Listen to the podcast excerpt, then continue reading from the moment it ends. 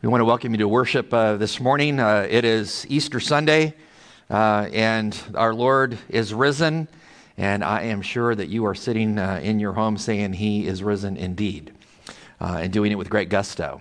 You know, the old devil thought that he could stop Jesus 2,000 years ago on a cross. He thought wrong, because God had a plan. He thought he could stop Jesus by putting him in a tomb. That didn't stop him because Jesus had a plan. When you look at our world today, you would kind of think the devil and his minions is probably thinking that he's going to slow down Jesus and the gospel with a little virus. But I would tell you, that ain't happening, because God's got a plan. And even though we can't meet as a church on this grand day, God knows where we are, and we meet, and we enjoy Easter, and we relish in the fact that our Lord lives, and we worship him collectively today. I am glad that you are joining us, and I want to pray for you that this day would bless you as you look at the Word of God and renew your hope in the Lord, who is indeed risen. Let's pray. Lord, we bow before you, give you thanks for who you are, how great you are. We thank you, Father, for loving us enough to send the Son to be our Savior. We thank you, Son, for being willing to do the bidding and plan of the Father, to follow that plan all the way to the cross. And we thank you for defeating sin and death by rising from the grave.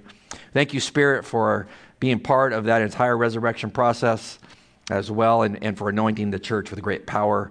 And now we, as men and women of God, can know the resurrection power of Jesus Christ through the power of the Spirit who resides in us. What an awesome thing. So we worship you this day and pray that our service would be anointed as we look at the Word of God. It would be used of you to accomplish your purposes in the lives of those who call themselves saints. And those who don't know you, might this be the day that they see the evidence for turning their lives to the living Lord and Savior, Jesus Christ. Thank you for who you are. In Jesus' name, amen. God frequently calls his people to remember, and it's all throughout the scripture where God calls us to do this. And the Hebrew word zakar, to remember, means not just to think about it, but to remember with action. Couple of verses will suffice to validate the point that God calls us to remember. Deuteronomy chapter 5, verse 15, God says this through the pen of Moses. It says, "Remember that you too were once slaves in the land of Egypt, and the Lord your God brought you out from there with a strong and an outstretched arm. That is why the Lord your God has commanded you to observe the Sabbath day." He says, remember where you came from, because God is the one who redeemed you. And as a Christian, you can say, remember where you came from when you weren't a Christian and Jesus redeemed you. That should move you to the action of loving him more. Deuteronomy chapter 8, verse 18, Moses says, "Remember then the Lord your God, for he is the one who gives you the power to get wealth by fulfilling, as he has now done, the covenant he swore to your ancestors." He says, you know, God has blessed you, former slaves, with great wealth in many different ways, spiritual wealth, material wealth. Don't forget that God has blessed you. And we can join in that particular word of God, that we too are blessed by God with great wealth from his good hand. He's blessed us in heavenly places that Paul talks about in Ephesians 1. We must remember with great action who God is. Isaiah chapter 44, the prophet Isaiah writes in verse 21, "Remember these things, Jacob and Israel, for you are my servant. I formed you, a servant to me, Israel. You shall never be forgotten by me." That's who we are to God. We are called to be his servants, and it's all throughout the writings of Paul that we are to be his servants and to serve him until he calls us home. You know, why does God call us to remember? Well, he calls us to remember to learn from the past, so that we can look at the past of what used to be, who we used to be, and that we can learn from that and become wise and live righteously. He also wants us to remember so that we will remember constantly his greatness and what he has done for us, and that can humble us and then move us to worship him in a greater way. You know, where Easter is concerned, there's a lot to remember, because Easter is the greatest event in human history. And because it is the greatest event in human history, it is worth remembering and stopping to think about the significance of Easter. This particular day gives us two reasons to remember the significance of it. Number one, the resurrection of Jesus Christ as the greatest event in history is the condition for salvation of a sinner. It's the condition for the salvation of a sinner. Paul talks about this in Romans chapter 10, verse 9, where he writes, For if you, as a non-Christian, confess with your mouth that Jesus is Lord, and you believe in your heart that God has raised him from the dead, you will be saved. For one believes with his heart, so he's justified, and one confesses with the mouth, and so he's saved. You can see the correlation between belief in the deity of Jesus and his resurrection leads to salvation of the soul. Why is the resurrection to be remembered? It's the condition for the sinner to become a saint. Number two, it is also the foundation for the gospel or the good news of Jesus Christ. And the good news is he came to die and rise again to save sinners from sin. Many texts support this fact. The best one, I think, is 1 Corinthians 15, where Paul writes this, verse 6. See, he says, "For if the dead are not raised, neither has Christ been raised. And if Christ has not been raised, well, your faith is in vain, and you're still in your sins. Then those who have fallen asleep in Christ have perished." Fallen asleep is just a euphemism for death. It says in verse 19, "For if this one life we have hoped in Christ, we are most pitied of all people. But now Christ has been raised from the dead, the first fruits of them that have fallen asleep. For since death came through a human being, the resurrection of the dead also came through a human being." You know, Adam threw us into sin. The second Adam, Jesus, did know sin and defeated sin on the cross and through his great resurrection. So we remember Easter, and rightly so, for those two reasons. It is the condition of salvation for a sinner. Number two, it is the utter foundation for the gospel, the good news of Jesus Christ. But not everybody believes this. Not everybody believes those two concepts that I just spoke about. And there's a variety of reasons why people don't want to believe those two truths. Number one is it pragmatically means that if you believe those two concepts, you by definition have to believe that there's a God who exists and he's highly personal and he has communicated to us. And once you do that, well, that alters your entire life. Number two, people do not want to embrace those two concepts that they are a sinner in need of a savior because they don't want to call themselves sinners. We're really great in our culture at passing blame on everybody else but looking at our own lives. So people push back at those two concepts where the resurrection's concerned. Number three, to embrace the fact that the resurrection is the condition for salvation and that the resurrection is a foundation for the church means by definition that all other religions are ipso facto false. They might be full of great people, well-meaning people, loving people, but if the gospel of Christ, that he is the resurrected one that defeats sin and death, is that which saves a sinner, then nothing else saves the sinner and any other belief system. So people push back. There's a lot of reasons, sacred reasons why they do, religious reasons, secular reasons why people push back. And usually what you find as you look at the world pushing back against the resurrection of Christ, it's a battle between two things. On the one side, they'll call it fictional. And on our side, we're calling it factual. It's the battle between fact and fiction. We must, as we remember the resurrection, understand that entire notion that the resurrection, from our perspective of the scriptures and history, is highly factual. But we must ask the question, because our culture does, is the resurrection fiction or fact? Which one is it? Because if it can be logically and historically shown to be fictional, then we might as well choose whatever kind of worldview that we want to and then just enjoy it until we die, because there's nothing after death if there's no resurrection. So if you want to be a humanist or buy into nihilism or enjoy materialism and hedonism or become a really great relativist where there's no truth at all things are relative, well, then those would all be viable options if there's no resurrection truth. On the other hand, if the resurrection of Christ is highly factional, not a fictional thing, if it's highly factual, then that means that all false belief systems should be immediately dropped and that belief system should be embraced. That means sin should be confessed before the Lord of glory, seeking his forgiveness, and you would want to walk away from your sin to embrace the Lord who has risen to become his child. You see, the resurrection changes everything. We are called to remember it as Christians as a factual event, but the world pushes back against it to say, oh no, it's just highly fictional. And there's many arguments that the world uses, and we as Christians must understand the arguments of the world because so much is at stake. I mean, eternity is at stake. And so it matters greatly what you think about the resurrection of Jesus Christ.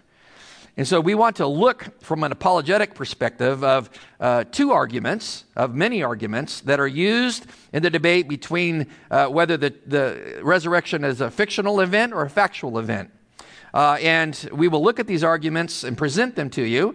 And they lie behind what many people think in our day. And then we will look at them from a perspective of analysis to show whether they're tenable or untenable, to then point people to the truth of the gospel of Christ. Argument number one that stands at the top of the list is basically put together this way. The resurrection claims to be a miracle, and miracles are impossible. That's the position.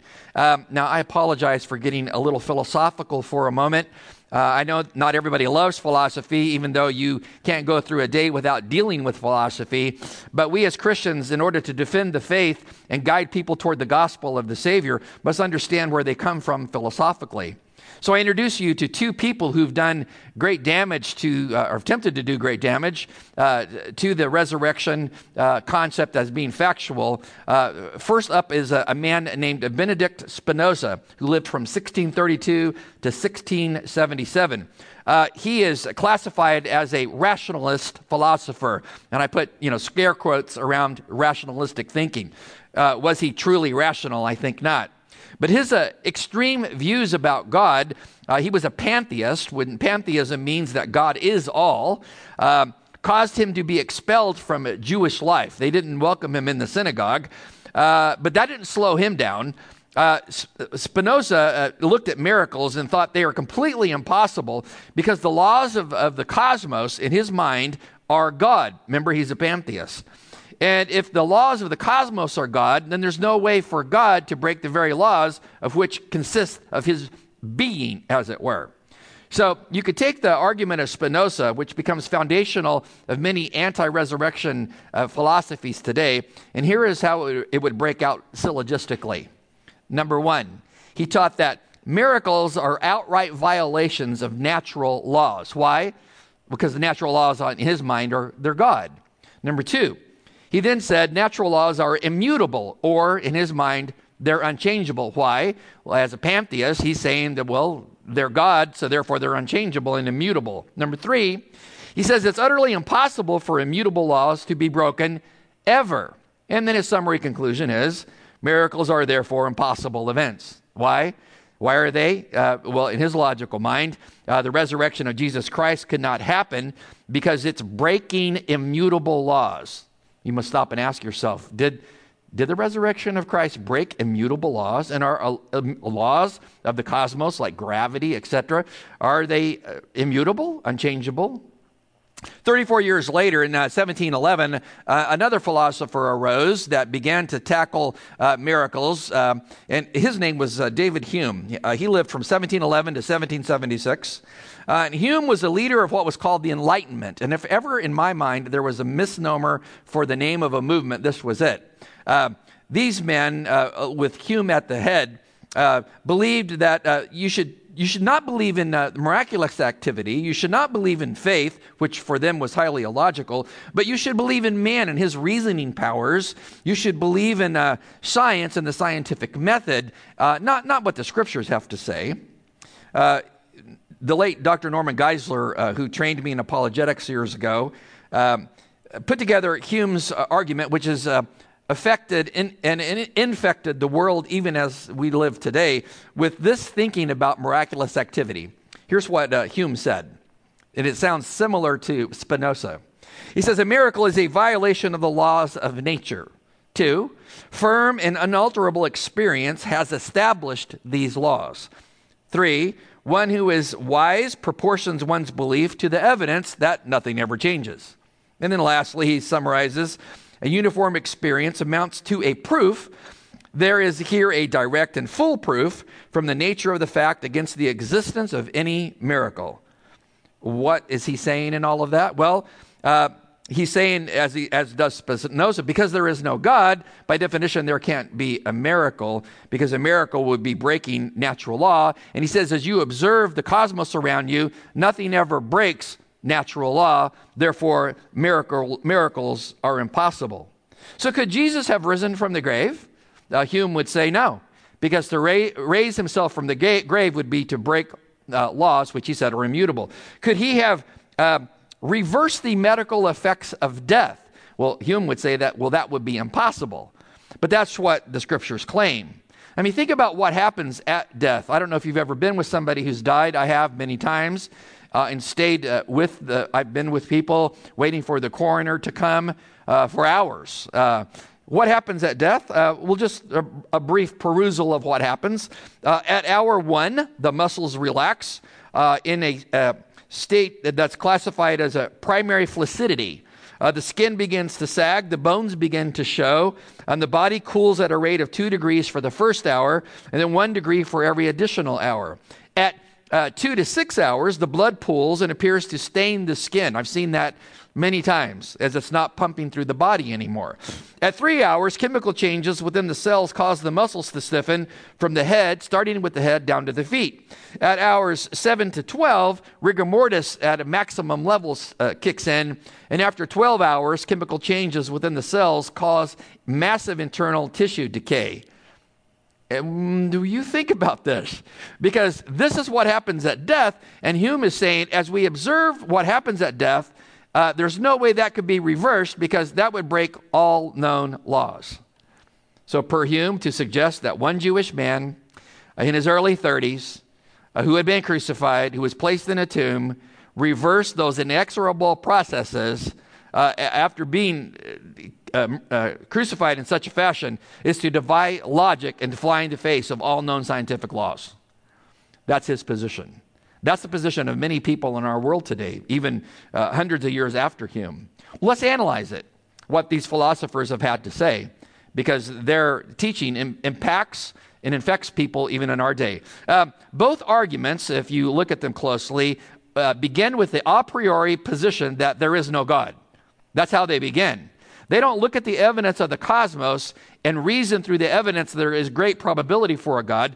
They, from the very beginning, stack the deck by saying there is no God. Well, is that correct to begin an argument that way? I don't think so. Because we now have, hundreds of years after Spinoza and Hume, we have a plethora of highly educated people in all fields of science who actually believe that there is great argumentation and great proof for the fact that there is a divine being who's made everything. One of the great arguments that those scientists that believe in God propose is called the teleological argument, based on the Greek word telos, which means design. This particular argument takes this form. Remember, Hume and Spinoza said miracles can't happen because there's no God. We must ask, is it logical to believe that there's no proof for God? The specified complexity of the cosmos shows likewise. The argument for this would go in this fashion. Number one, anticipatory design shows an intelligent designer. That's where the evidence points. Two, human life shows anticipatory design. It's like the planet was made for us to show up. Three, hence human life shows an intelligent designer. We have the right oxygen level, the right earth tilt, the right rotation, the right distance from the sun, the right distance from the moon to create tidal action, etc.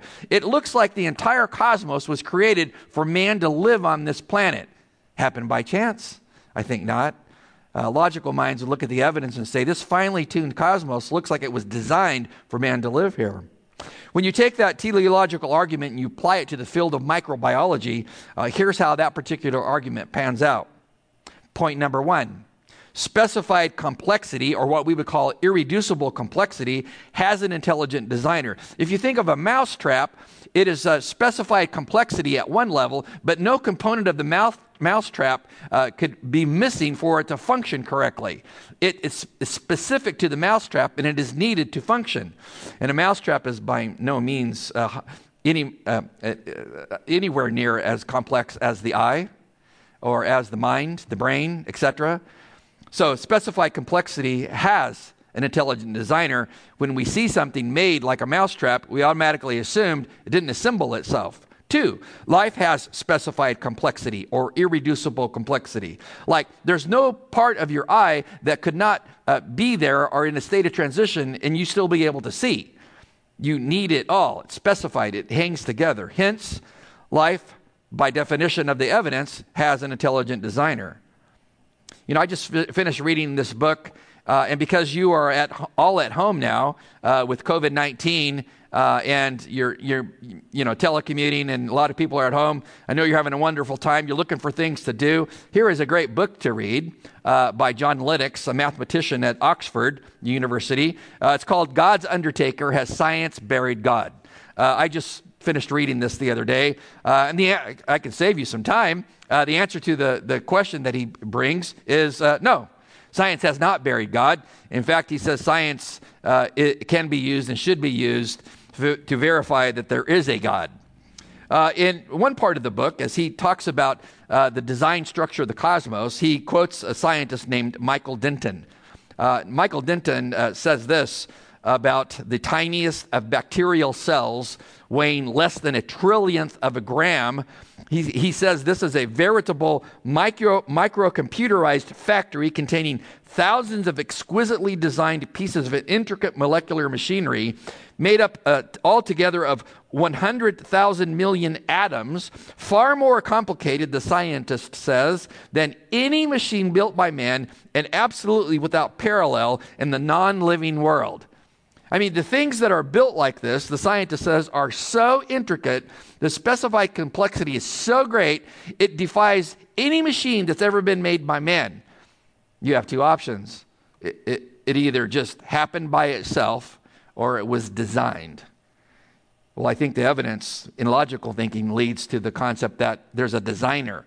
But see, somebody like a Spinoza and somebody like a Hume aren't going to believe that, because they are assuming and presupposing from the very beginning not to consider the evidence and just assume there's not a God, so they don't have to deal with the cross and the resurrection of Christ. You know, C.S. Lewis years ago, who was an atheist and a very educated man, became a believer based upon the concept of moral law. If you read his writings, he will tell you how he became a Christian, because he did not like the Nazis at the time and began to complain about the Nazis and what they were doing to the world and to Jews. He hated what they were doing. And then one day he asked himself, why do I not like them so much if I'm an atheist? Where did my morality come from? And he basically came to the conclusion that, well, how could he know that their behavior was wrong unless he had an absolute standard? How did he know a line was crooked if he didn't know a straight line? And that whole concept of morality caused C.S. Lewis, the atheist, to come to know God as his personal savior. He went on to say this, which I find absolutely amazing. He says, if we admit God, we must admit miracles. Indeed, indeed, he says, you have no security against this. That's the bargain. See, this is where Spinoza and Hume are at. They are not wanting to admit God, because then they're going to have to worship God. They don't want to admit that he could exist, because if he exists, the miracle could happen, like the resurrection. And if that happened in time and space, they would then have to kneel before that Lord that was raised. But C.S. Lewis says it's highly possible for there to be a miracle, because, well, there's evidence that there is a God. You know, what is a miracle?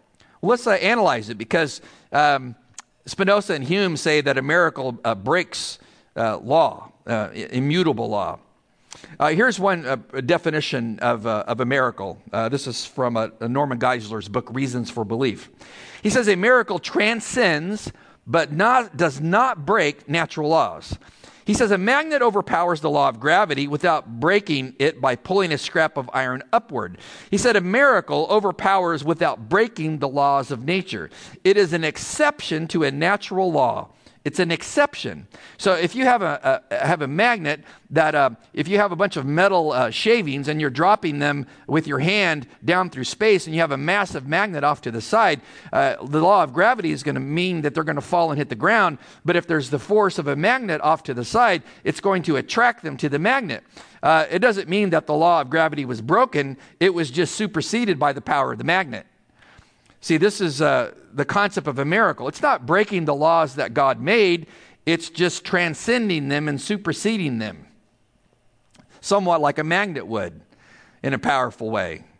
Geisler makes the obvious conclusion about what he says about a miracle when he says, if God exists, miracles are possible. If there's a God who created and designed the universe, then he can be involved in his creation anytime he chooses. If God is the source of all natural laws, he can supersede them at any time. No creature can tell the creator that he cannot do what he proposes to do. How easy it would be for God to raise himself from the dead. Easy, because he created the processes of death. It would be quite simple for him who is all-powerful by definition to just reverse the processes. You know, to deny the existence of God a priori or before the fact is to refuse to truthfully consider the evidence that there just might be a personal God who designed all things and created all things and sent his son to be our Savior. You know, Jesus in John chapter 10 makes an amazing statement. Verse 17, he says, "This is why the Father loves me, because I lay down my life for the sheep in order to take it up again." He said, "No one takes my life from me, but I lay it down on my own." Then he says, "I have the power to lay it down and the power to take it up again. This command I have received from my Father." John chapter 10. Jesus says, I can lay my life down at will in death, and when I'm dead, I can pick my life back up again. Why?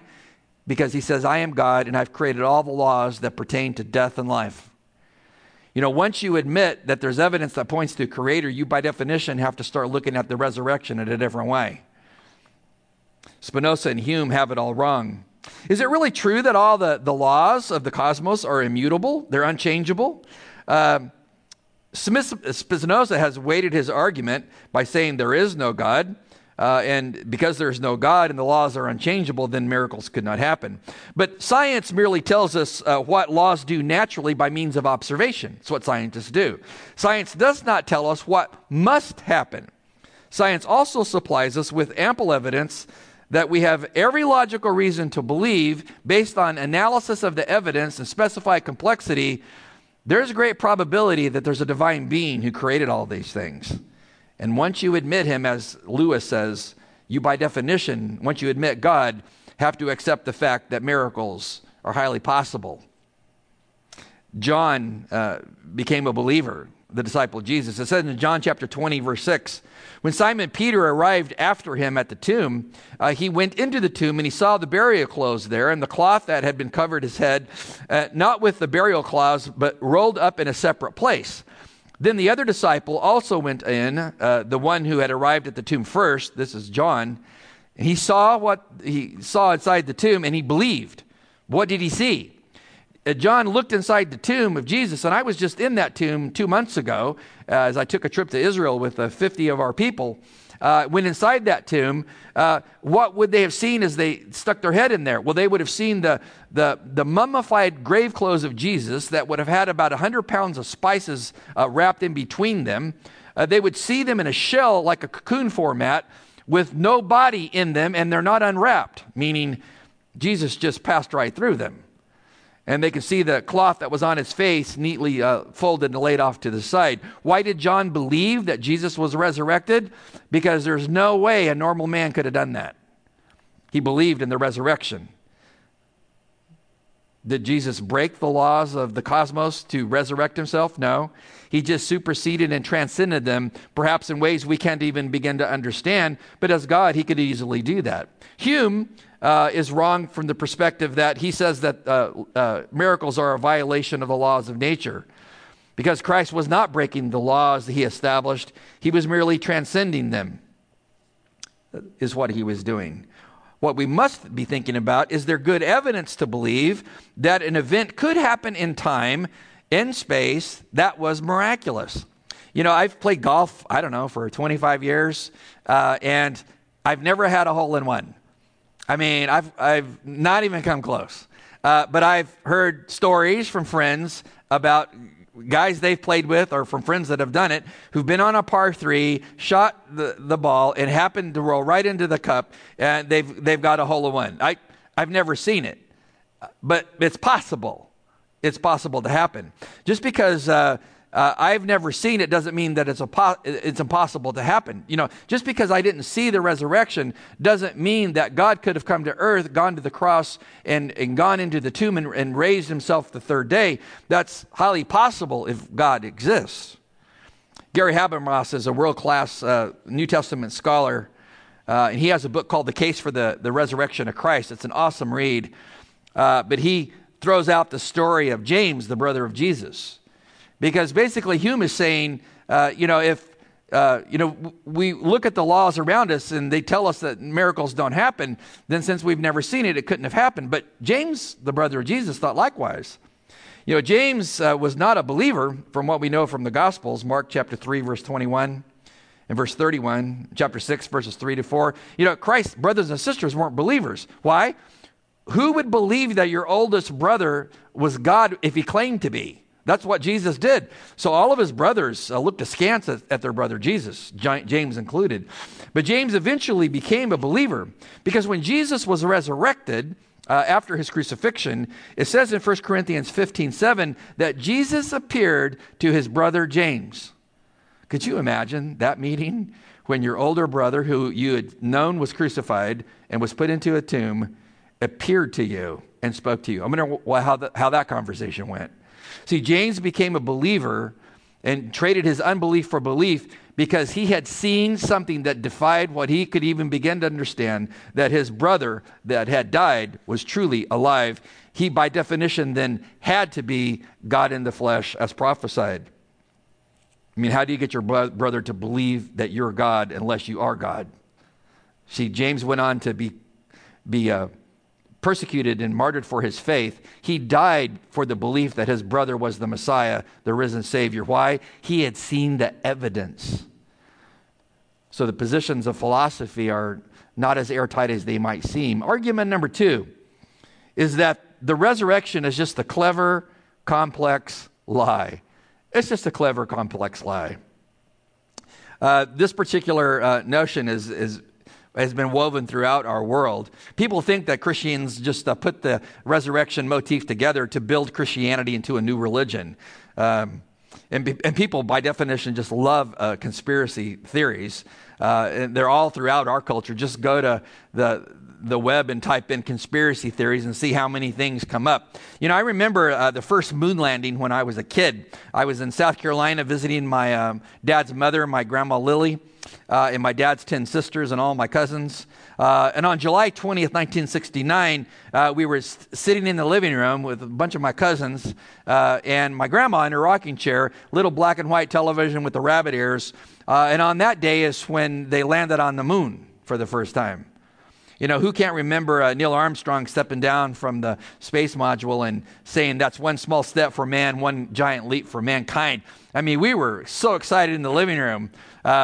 We couldn't believe what we were getting to watch. It's history in action. We were just proud to be Americans.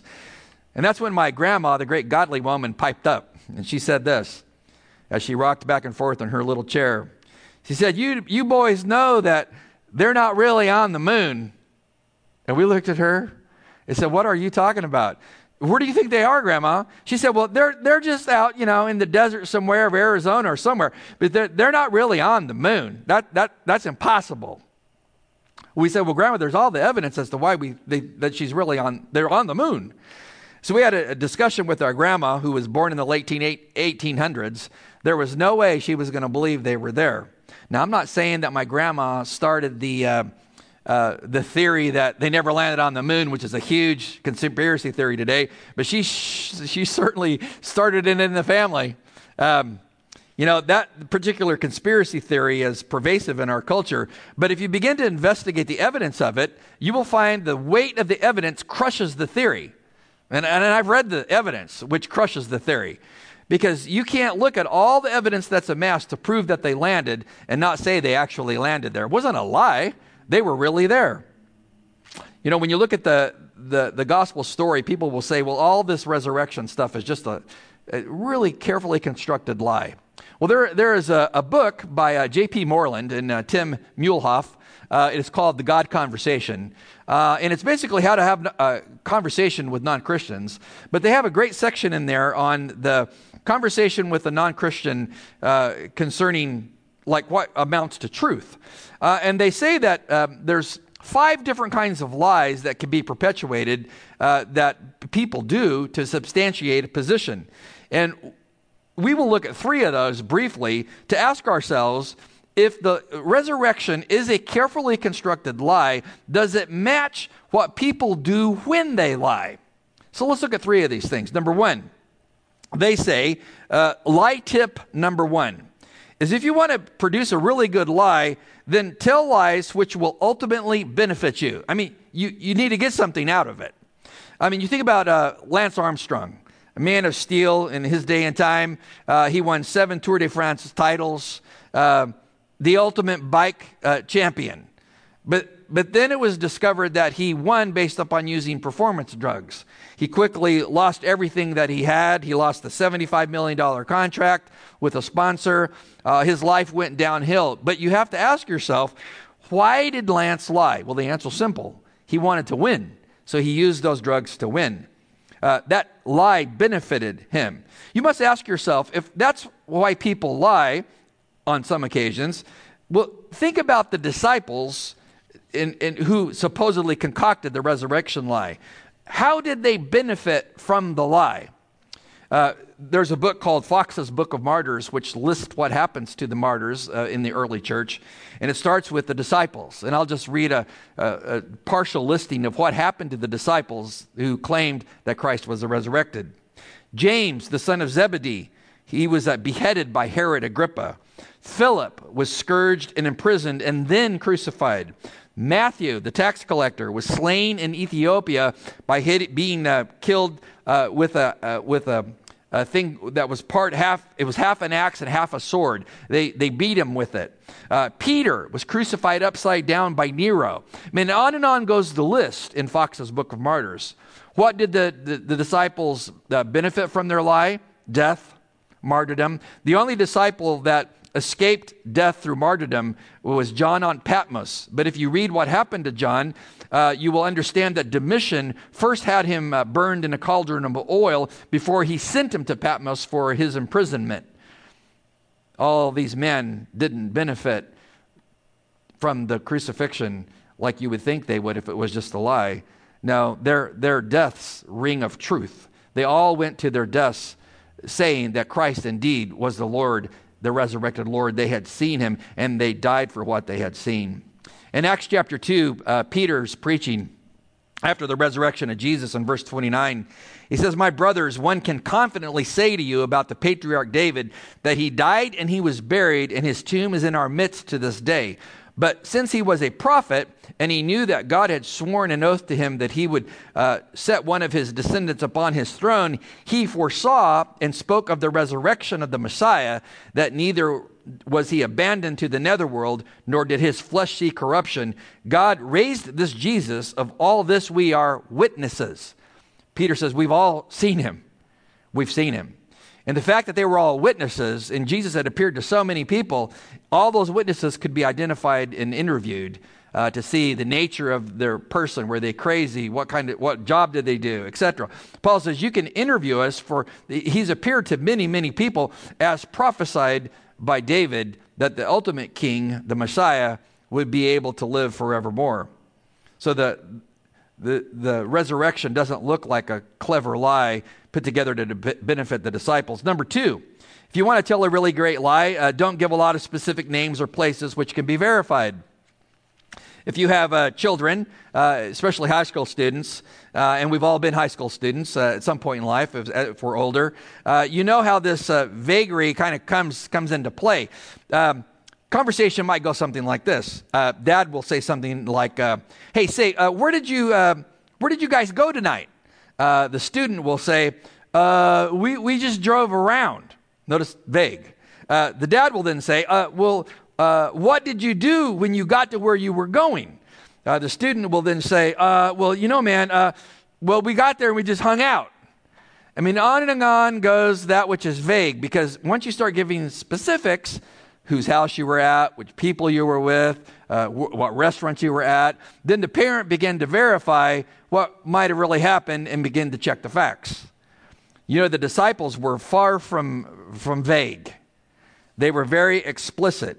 I mean, they even made the bold statement in their writings that a member of the Sanhedrin, the high court of Israel, Joseph of Arimathea, in Mark chapter 15, verse 42, that he actually became a believer and became part of the crew that took care of the body of Christ, Joseph of Arimathea.